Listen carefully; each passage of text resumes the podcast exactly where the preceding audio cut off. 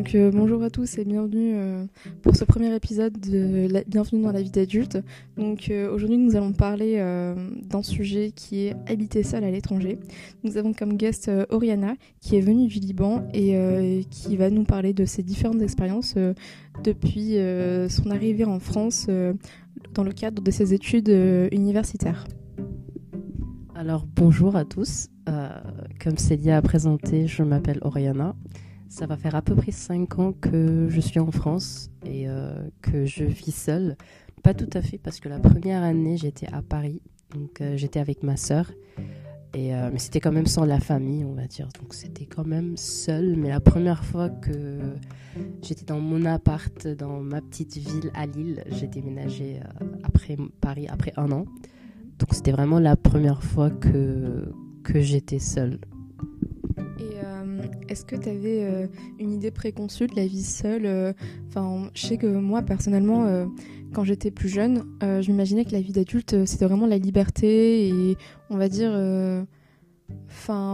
éviter des restrictions sociales, vraiment sociabiliser un max, sortir un max, tout ça, et profiter de la vie.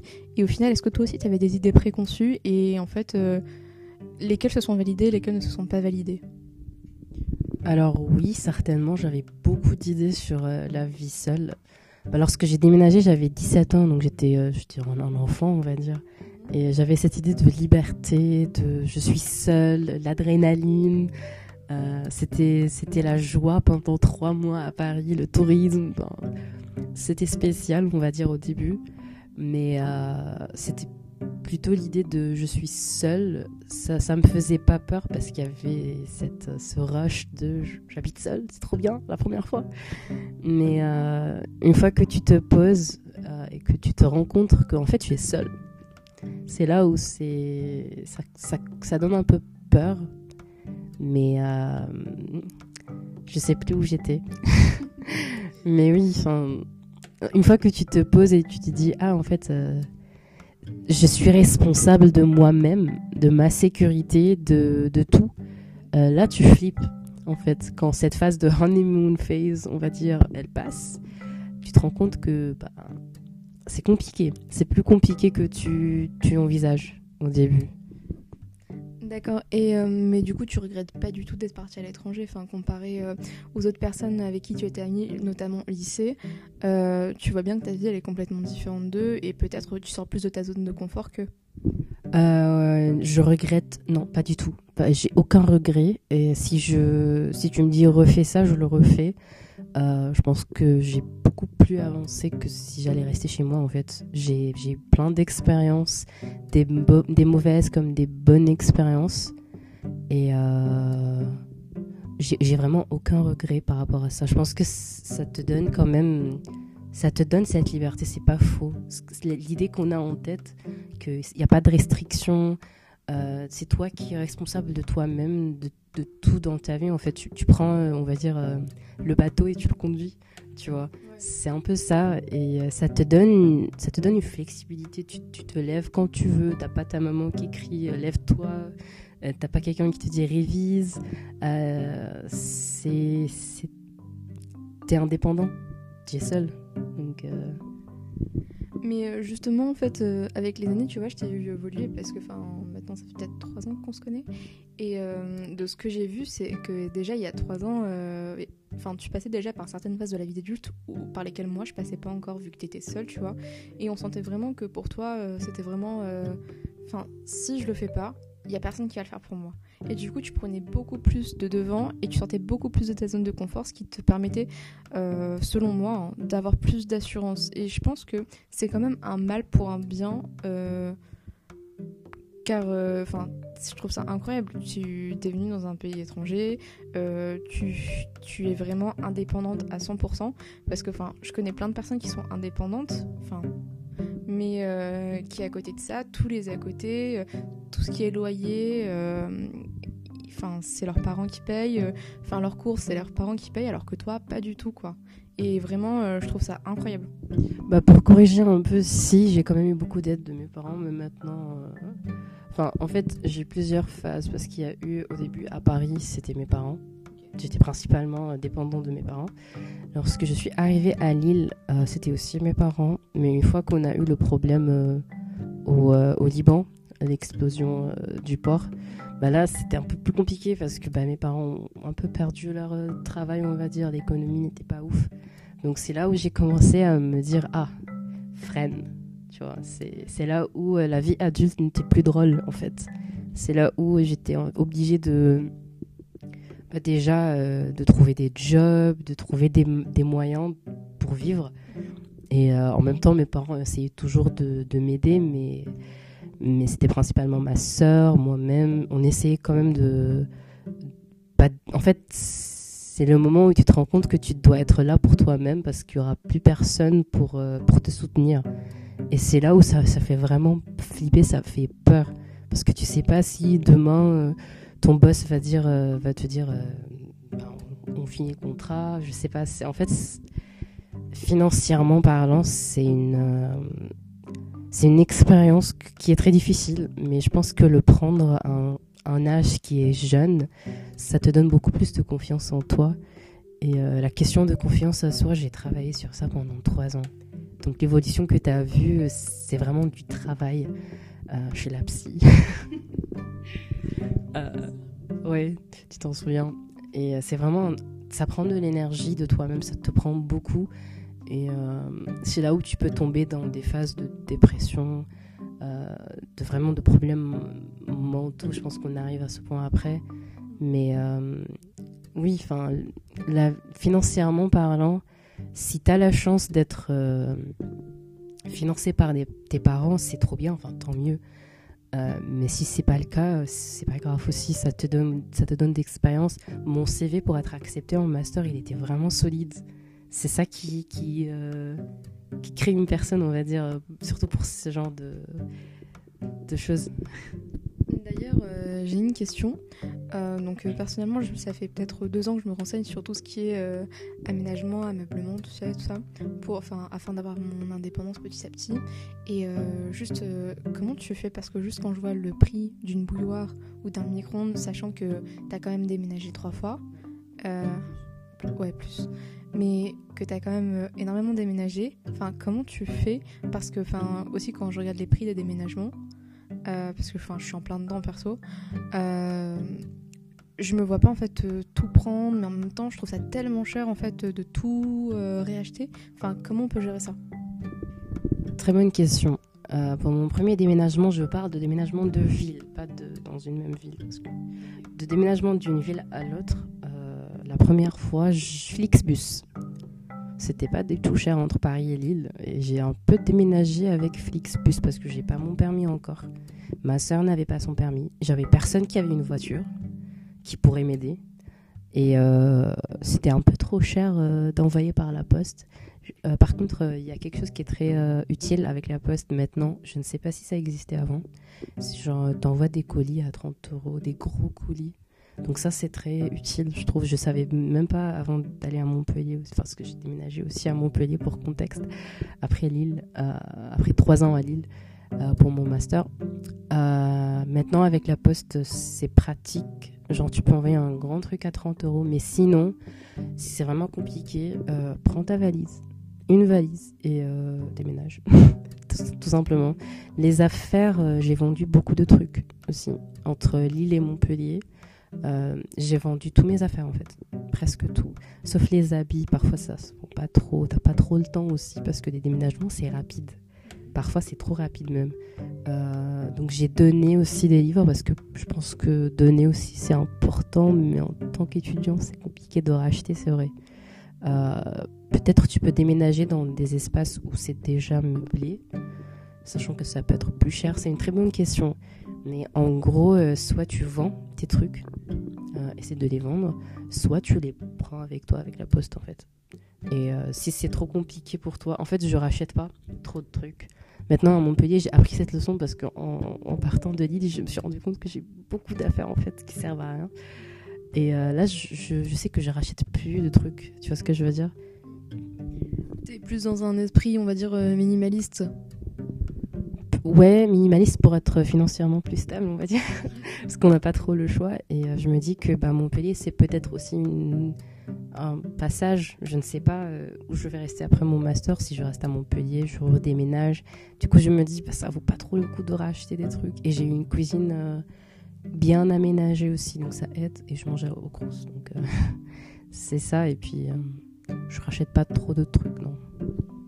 Aussi, de ce que j'observe avec pas mal de gens, c'est que tu vois, ici en France, il y en a qui partent dans d'autres villes, mais il y en a aussi qui partent dans d'autres pays. Et en fait, ce qui bloque pas mal de gens, c'est une certaine idée que leur confort matériel va en pâtir. Mais d'un autre côté, il y a aussi, tout cet inconnu. Et en fait, peut-être l'idée de se découvrir soi-même et d'avoir un renouveau, ce qui permet en fait d'avoir une meilleure qualité de vie, dans le sens une meilleure santé mentale. Qu'est-ce que tu pourrais me dire par rapport à ça ? Est-ce que tu es d'accord, pas d'accord ? Est-ce que tu avais aussi des a priori ? Dis-moi. Alors, pour l'aisance matérielle, c'est vrai que tu laisses toute une vie.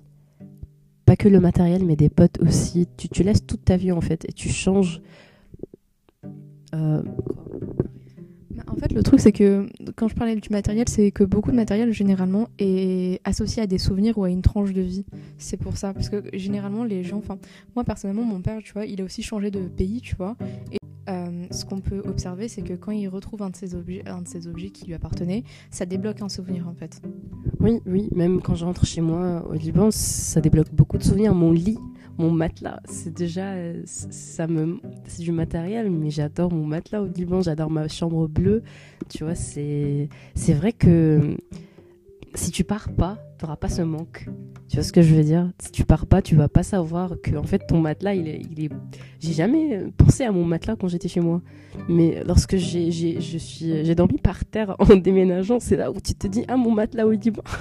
Tu vois ? C'est un peu ça. Et je pense que si tu pars pas, tu prends... C'est un risque à prendre, en fait. Et tu te dis « Est-ce que c'est ma santé mentale ? Est-ce que c'est le matériel qui compte ?» En fait, c'est à toi de voir ce qui compte pour toi-même. Et c'est peut-être pas le choix pour tout le monde. Je dis pas que prendre ce risque, c'est fait pour tout le monde. Peut-être pas, je ne sais pas. Mais pour moi, en tout cas, c'est très bien. C'est fait pour moi. Donc, je sais pas comment te dire. Mais le matériel, tu peux le racheter quand tu commences à travailler. Parce que oui, on est étudiant, on n'a pas trop les moyens. Mais le matériel, tu le construis, tu le reconstruis. Tu vois ce que je veux dire ? Mais le moral, si tu le fais pas... il n'y aura personne pour le faire pour toi, en fait. Tes parents, ton matériel. Après, tu peux prendre ton matériel. Tu vois ce que je veux dire ? Si tu as un peu les moyens de les envoyer, tu peux le prendre. Mais je me dis que tu ne vas pas te rapporter quelque chose de nouveau si tu ne pars pas. Si tu ne vis pas seul. Ce qui bloque aussi les gens, donc, on parlait de matériel, donc, car le matériel est associé aux souvenirs. C'est aussi les amitiés. Donc comment t'as fait en fait pour rester en contact avec les gens ? Et est-ce qu'il n'y a pas forcément des personnes qui ont essayé de te retenir à chaque fois dans les différentes villes, dans les différents pays, peut-être où t'as habité ? Genre ah mais non, pourquoi tu vas partir ? Je suis trop triste, reste ici. Ou je ne sais pas. Essayer de te convaincre de rester où t'étais, de pas sortir de ta zone de confort, quoi. Alors. Bonne question. En fait, pour les amitiés, déjà pour commencer un peu avec ça, j'ai eu des problèmes, beaucoup de problèmes d'amitié en déménageant du Liban, Paris, Lille, tout. J'ai toujours eu des problèmes d'amitié avec ça parce que déjà du Liban à Paris, j'ai perdu une amitié de 12 ans. Après un an à Paris parce que la personne m'a dit « En fait, t'as trop changé pour moi ». Et c'était bizarre, parce que c'était une amitié de 12 ans. Mais en même temps, oui, je change, c'est normal, je ne suis plus dans le lycée, j'ai plus le temps pour te parler chaque jour. C'est la vie adulte, on est seul. Et les gens ne se rendent pas compte forcément. Ça veut dire quoi vivre seul à l'étranger ? Parce que tu as tous les papiers à faire. Je suis hors Europe au Liban, donc quand tu arrives en Europe, tu vas tout faire en fait, l'assurance, la CAF, on n'en parle pas trop, mais ça prend au moins un semestre de ta vie pour le faire, avec tes études, avec ta vie, avec tout ce qui est nouveau. Donc c'est quand même une charge mentale et c'est là où je me suis dit en fait, Oui, j'ai changé, c'est normal, j'ai pas le temps, désolée. Et si les gens ne veulent pas le comprendre, ils comprendront pas. Et c'est pas de ta faute. Tu vois ce que je veux dire ? En fait, c'est de ma faute si, par exemple, je sais pas, I'm a bitch avec les gens, pardon, je ne sais pas si j'ai le droit de dire les mots. Tu vois ce que je veux dire ? Mais en même temps, tu grandis, et puis si les gens n'arrivent pas à être au même niveau, tu vois, je sais pas comment expliquer. Bah, en fait, personnellement, je pars du principe où toute personne a un certain temps dans ta vie, tu vois. Et tu peux pas tout le temps être avec quelqu'un, et en fait tu t'es forcé en fait au bout d'un moment d'évoluer et que vos chemins se séparent. Certaines fois tu parles à personne, mais d'autres fois vos chemins se recroisent. Donc je sais pas, je trouve ça vraiment égoïste en fait de demander à quelqu'un reste, alors que c'est qui ? C'est ta mère, c'est un de tes parents qui est malade, c'est quelqu'un qui va mourir. Enfin, est-ce que c'est ton mari, c'est ta femme, tu vois ? Vraiment, on est dans un âge où ils font se construire, et je trouve ça en fait totalement égoïste en fait de dire à quelqu'un te construis pas parce que tout simplement tu vas me manquer. Enfin, il y a plein de personnes qui me manquent, mais je veux aussi manquer à plein de personnes, et je manque à plein de personnes. Mais faut se construire, et c'est justement ça, parce que le problème, je pense, c'est que quand il y a toujours quelqu'un avec toi, tu te rends plus compte de sa valeur. Je suis d'accord avec ça, parce que ma mère, par exemple, je sais pas pourquoi, mais en partant, je me suis attachée à ma mère beaucoup plus, parce que je rebondis sur la dernière idée que tu as dit. Mais oui, en fait, j'ai jamais eu quelqu'un qui m'a dit « reste », j'ai plus eu des reproches, en mode « t'as changé, t'es plus la même personne ». Oui, je sais très bien. Tu vois ce que je veux dire ? Ma sœur, par exemple, elle voulait que je rentre à Paris pour que je reste avec elle. Ça, j'ai eu un petit souci avec ça. Elle a du mal encore. Mais j'essaie de lui expliquer qu'en fait, j'ai besoin d'être seule maintenant. En fait, au début, c'était un problème. Enfin, pas un problème, mais c'était difficile, on va dire. Mais une fois que tu t'habitues, tu te rends compte qu'en fait, c'est bien d'être seule. Ça fait du bien au final. Et pour les amitiés... oui, on manque. Il y a beaucoup de gens qui me manquent. J'ai eu des potes. J'ai toujours des potes au Liban d'ailleurs, et j'ai perdu plein.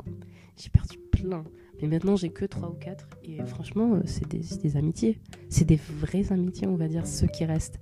Et en fait, ça te donne aussi une idée de qui serait là pour toi et qui serait là juste pour ce que tu lui apportes. Tu vois ce que je veux dire ? Et à Paris, j'ai toujours une pote, par exemple, à Lille. Voilà, on est là. J'ai toi, j'ai plein de gens. Et puis, oui, les amitiés, c'est compliqué. J'ai eu beaucoup de problèmes d'amitié à Lille aussi, personnels. Et ça force à changer. Ça te force à te dire, sors de cette zone, pars, repars, prends une autre ville, va dans une autre ville. En fait, ça te donne, moi personnellement, ça me donne la motivation de redécouvrir. Revoir les petites habitudes des villes, par exemple à Lille, la bière, les frites. Je suis désolée, mais si quelqu'un à Montpellier ne me regarde pas dans l'œil quand je trinque dans la bière, qu'est-ce que tu fais ? En fait, tu commences à avoir ces petites habitudes de chaque ville. Après, peut-être pays, si je rechange de pays, on ne sait jamais. Mais ça, je trouve que c'est très beau, parce que oui, d'un côté, tu as des problèmes d'amitié, peut-être des problèmes amoureux, je n'en sais rien. Mais de l'autre côté, tu te dis, en fait, je fais énormément de rencontres. Et personnellement, je suis sociable, même si je n'aime pas trop les gens. Mais je suis sociable, et je sais très facilement faire des potes. Et je pense que je sais très facilement parler aux personnes aussi. Donc ça m'apporte énormément de connaissances. Mais j'ai énormément de connaissances, c'est fou pour moi, en fait. Parfois, je me rends compte même pas que je connais énormément de gens. Et ça, c'est bien. Ça... Comment dire ? Batarawed, comment dire ça en français ? Ça récompense, pardon. Ok. J'ai une autre question, parce que c'est vrai qu'on en avait parlé avant, mais par exemple, moi, souvent je me retrouve seule, tu vois, bon, j'ai pas forcément mon appart seul, mais souvent je me retrouve seule, et dans ces moments-là, on va dire, tout ce qui est budget, tout ça, c'est moi qui gère. Mais le problème, c'est que j'ai l'habitude de gérer un certain budget, et le problème, c'est que du coup, ça impacte sur ma vie sociale, car je peux plus autant sortir et tout ça qu'avant. Et tu vois, moi, j'ai l'habitude d'être souvent entourée avec tout le temps plein de personnes autour de moi. Donc, comme toi, tu vois, des fois... j'aime pas forcément les gens, mais je rencontre pas mal de gens. Mais je suis amenée à en rencontrer moins, vu que j'habite avec des gens, tu vois. Alors que quand je suis seule, ben, je sors beaucoup plus. Mais le problème, c'est que du coup, en fait, j'ai l'impression de pas mal limiter ma vie sociale. Et quand c'est moi qui fais les courses avec mon compte, tout ça. Et du coup, c'est vraiment toujours un truc qui m'a impressionnée chez toi, à réussir à joindre études, vie sociale, travail des fois à côté. Et en même temps, tu gères vraiment tout. Et je sais pas comment tu fais, bravo. Enfin, juste dis-moi comment tu fais pour que ça en pâtisse pas, quoi. Je dis pas que ça n'impacte pas, ça impacte beaucoup. C'est une charge mentale que je me prends, mais ça vaut le coup. Et je veux revenir sur un point qui est important. Comment gérer la vie sociale quand t'as pas trop d'argent ? Ça, c'est une très bonne question. Au début, j'ai eu du mal parce que t'as pas envie de dire aux gens t'as pas trop d'argent. Mais avec le temps, je me suis dit, bon, si la personne va pas m'accepter comme je le suis, a broke student, qui n'a pas trop d'argent, bah, on serait plus potes en fait, je m'en fous. Et moi, je suis, personnellement, une petite bière du supermarché au quai du Wo, c'est trop bien, tu vois. C'est pas le... En fait, j'essaie de pas trop... Je peux pas trop sortir, non, parce que j'ai pas trop de sous. Mais parfois, je suis invitée aussi, ça peut tomber, c'est assez rare. J'aime pas trop que les gens paient pour moi, mais parfois je suis invitée. Mais la plupart du temps, je suis honnête. Récemment, ça fait presque 1 an et demi, 2 ans, je suis honnête. Est-ce que j'ai des sous ? Ok, je barre. J'ai pas trop de sous. Je sais pas, petite bière de quai du Wo, à côté du quai du Wo, il y a un petit supermarché. On prend une petite bière et on va là-bas. Je m'en fous, tu vois. Un petit chips. C'est pas le chips ou la bière, c'est la discussion, c'est la personne, tu vois. Donc sortir quand t'as pas trop d'argent, c'est pas un grand problème si tu dis aux gens, en fait, j'ai pas trop d'argent. Et est-ce que ça te dit qu'on prend un petit truc, on se pose dans un parc ? Tu vois, c'est plus l'idée d'être honnête que tu peux pas faire des choses extraordinaires parce que t'as un budget. Est-ce que t'as des exemples de sorties ? Parce que justement, là, t'as dit le quai du Wo, mais le quai du Wo, c'est quand même réservé à quand il fait un peu chaud, tu vois. Chez toi ? Enfin, si tu connais les personnes. Moi, avec mes potes, on faisait à manger ensemble, c'était une sortie. Ouais. Avec les gens que tu connais. Après, les gens que tu connais pas forcément, ça serait plutôt bar. Donc ça va, tu vas limiter. T'es forcé dans tous les cas à limiter quand t'as pas trop de sous. Et quand tu connais un peu les gens... Bah, chez toi, chez eux. Moi, j'avais un petit appart, donc j'avais un peu de la chance que j'habite pas chez mes parents, forcément, je suis à l'étranger. Mais moi, j'aime trop faire à manger aussi. J'adore ça, je suis en nutrition, donc c'est ça. J'aime bien dessiner aussi. Je prenais une petite toile à 2 euros et puis je dessine avec les gens. En fait, c'est des petites activités où tu peux mettre sur Google petite activité quand t'as pas trop de sous, tu trouveras plein, tu vois. Et c'est l'idée de faire des petites choses, d'en faire, je sais pas, quelque chose de beau. Tu sais, la bière, t'as le bouchon. Bah, parfois, en fait, à chaque fois que je prends une grande bière, je prends le bouchon, j'écris la date et je la donne à la personne. Et pareil, normalement, tu dois avoir 2 bouchons. Et comme ça, tu donnes l'autre bouchon à la personne. Et comme ça, à chaque fois que vous vous rencontrez, bah, si t'as pas le bouchon, tu dois payer la bière à l'autre personne. Je sais pas si vous avez compris, mais... Ouais, ou même le petit truc le petit truc en fer, avec le bouchon. Bah, tu vois ce que je veux dire ? L'idée, c'est de faire... de prendre des petits trucs et en faire quelque chose de beau. Et puis, si t'as pas de sous, tu sors pas, en fait, point. Et du coup, j'ai une autre thématique. Au niveau de ta vie amoureuse, du dating, tout ça, est-ce que t'as pu observer des différences de culture ? Est-ce que, du coup, ça a matché ou pas, forcément ? Enfin, parce que souvent, en fait... on a des dates avec quelqu'un, mais on matche pas forcément parce qu'on n'a pas les mêmes patterns de dating, tu vois. Est-ce qu'il y a eu des a priori, on va dire, des deux côtés ? Et vu que t'es dans un autre pays, est-ce que c'est difficile pour toi de te projeter avec quelqu'un ? Alors, pour la différence de culture, il y en a forcément de trucs à parler. Comment dire ? Par exemple, on n'a pas les mêmes enfances. J'ai pas les mêmes références que les gens. En enfance, par exemple, si je dis Space Tunes, vous me regardez en mode elle est folle, c'est quoi ça ? Alors, je sais pas en tout cas qu'est-ce que vous regardez quand vous étiez enfant, mais c'est pas du tout la même chose. Et niveau. Comment dire ? Dans les dates, on va dire le 50-50, ou ça dépend, mais ça dépend des cultures, ça dépend des pays. Mais personnellement, ça me dérange pas parce que je commence à m'habituer à l'idée. Mais j'apprécie quand même quand quelqu'un paye 200%, surtout si la personne m'a invité au date. Ça, je l'apprécie bien si ça arrive. Et j'ai quand même eu beaucoup d'a priori en général, dans le sens où je sais pas, le dating en France, j'ai l'impression que c'est des cases. Soit tu les remplis, soit tu les remplis pas.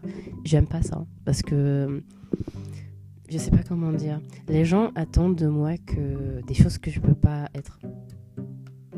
Tu vois. Est-ce que tu peux m'en dire plus genre sur les cases que tu dois remplir ou pas? Bah déjà, le fait que je suis arabe, ça coche pas la première case. Être blanc ou plus, je sais pas si c'est vrai. Mais ça, c'est pas une généralité. C'est une généralité parce que c'est pas tout le temps vrai. Mais le fait que je suis arabe, ça a bloqué plusieurs personnes. Ça, c'est pour le dire. Après, ça n'a pas bloqué tout le monde, non. Mais ça m'est arrivé, on va dire. Oui, tu m'as déjà dit que des personnes pensaient de base que t'étais italienne. Et lorsqu'ils ont appris que t'étais arabe, vous l'arrêtez la relation. Tu t'en souviens? Waouh, oui, c'était ça. Les gens pensaient parfois que j'étais italienne. Et parfois, je menais genre des expériences. Je disais pas d'où je venais. Et quand je commence à parler, ah, t'as un petit accent quand même. Tu viens d'où? Italie, je sais pas. Non, le Liban. Et là, je regardais les réactions. Parfois, c'était normal. Ah, ok, c'est trop sympa. Enfin, ça fait longtemps que t'es là. Des genres de trucs. Mais quelquefois, ça a bloqué. Et c'est une généralité. Ça reste une généralité. Mais je trouve ça quand même un peu choquant. Mais ça reste une généralité. Oui. Des exceptions qui confirment la règle. Après, on peut pas. Enfin, c'est comme dans la vie, on peut pas tomber toujours sur des bonnes personnes. Non, c'est vraiment des exceptions. Je pense, j'espère que c'est des exceptions. C'est pas une grande échelle parce que sinon c'est horrible. Mais c'est déjà ça. Une deuxième case, je saurais pas trop dire. Le fait, peut-être le barrière de langue, parce que avant je parlais pas bien, trop bien français. Et j'avais l'impression moi-même, c'est peut-être une case que je me mettais moi-même, mais j'avais l'impression que vu que je suis pas française et qu'il y a peut-être cette barrière de langue, de culture, de tout ça, peut-être ça bloquait des... Je ne sais pas. Enfin, c'est vrai que tu parles beaucoup anglais en fait dans la vie de tous les jours. Là, on est dans le podcast, du coup, tu parles pas anglais, mais souvent en fait... tes idées et comment tu réfléchis, c'est plus en anglais qu'en français. Et je pense que déjà, ça limite à une certaine partie, bon, je sais pas laquelle, hein, clairement, mais une certaine partie de la population française. Enfin, tu peux pas viser tout le monde, quoi. Parce qu'il y a pas tout le monde qui parle français. Oui, anglais, tu vas dire. Pardon, oui. Ouais. Mais oui, enfin, je sais pas, c'est peut-être quelque chose que je me mets moi-même. C'est ma psy qui m'avait dit que... Enfin, c'est pas forcément une barrière, c'est peut-être mignon. Enfin, je commence à penser de ce... Tu vois ce que je veux dire? C'est peut-être un plus, je sais pas. J'en sais rien. Mais en tout cas, en expérience de dating, j'avoue que j'ai pas trop apprécié. Pour synthétiser, j'ai pas trop aimé à Lille. En tout cas, j'ai pas eu des expériences ouf. Tu sais très bien. Et à Montpellier, je commence à avoir de belles expériences. Donc, je commence à avoir un peu d'espoir, on va dire, sur ce sujet. Et puis... Pour se projeter avec quelqu'un, avant je me vois pas du tout projeter avec quelqu'un, enfin pas du tout, c'était plus découvrir un peu déjà s'habituer au dating en France, s'habituer un peu c'est quoi ça, c'était horrible au début, j'arrivais pas du tout à naviguer toute seule, j'avais pas de guide on va dire, je sais pas, c'était compliqué en tant qu'étrangère, j'avoue que c'est très compliqué, même en tant que français c'est compliqué, donc imagine, t'es là, t'es seule, tu sais pas quoi dire et puis... C'est compliqué, mais peut-être, je ne sais pas. Se projeter, ça veut dire commitment. Comment dire ça en français? Commitment. Je ne sais pas. S'engager, ouais. Je ne sais pas. Ça fait peur, mais ça me dérange pas de m'engager, je pense. Maintenant, je pense que oui. J'aimerais bien, peut-être même être avec quelqu'un. Et puis, j'ai jamais été en couple pour référence. Je ne sais pas si je l'ai dit, mais j'ai envie de le faire un jour. Ouais. Pourquoi pas? Mais ça fait peur, pour résumer. Donc, nous voilà à la fin du premier épisode de notre podcast Bienvenue dans la vie d'adulte. Merci de nous avoir écoutés et merci à notre guest Oriana d'être venue et d'avoir participé au podcast.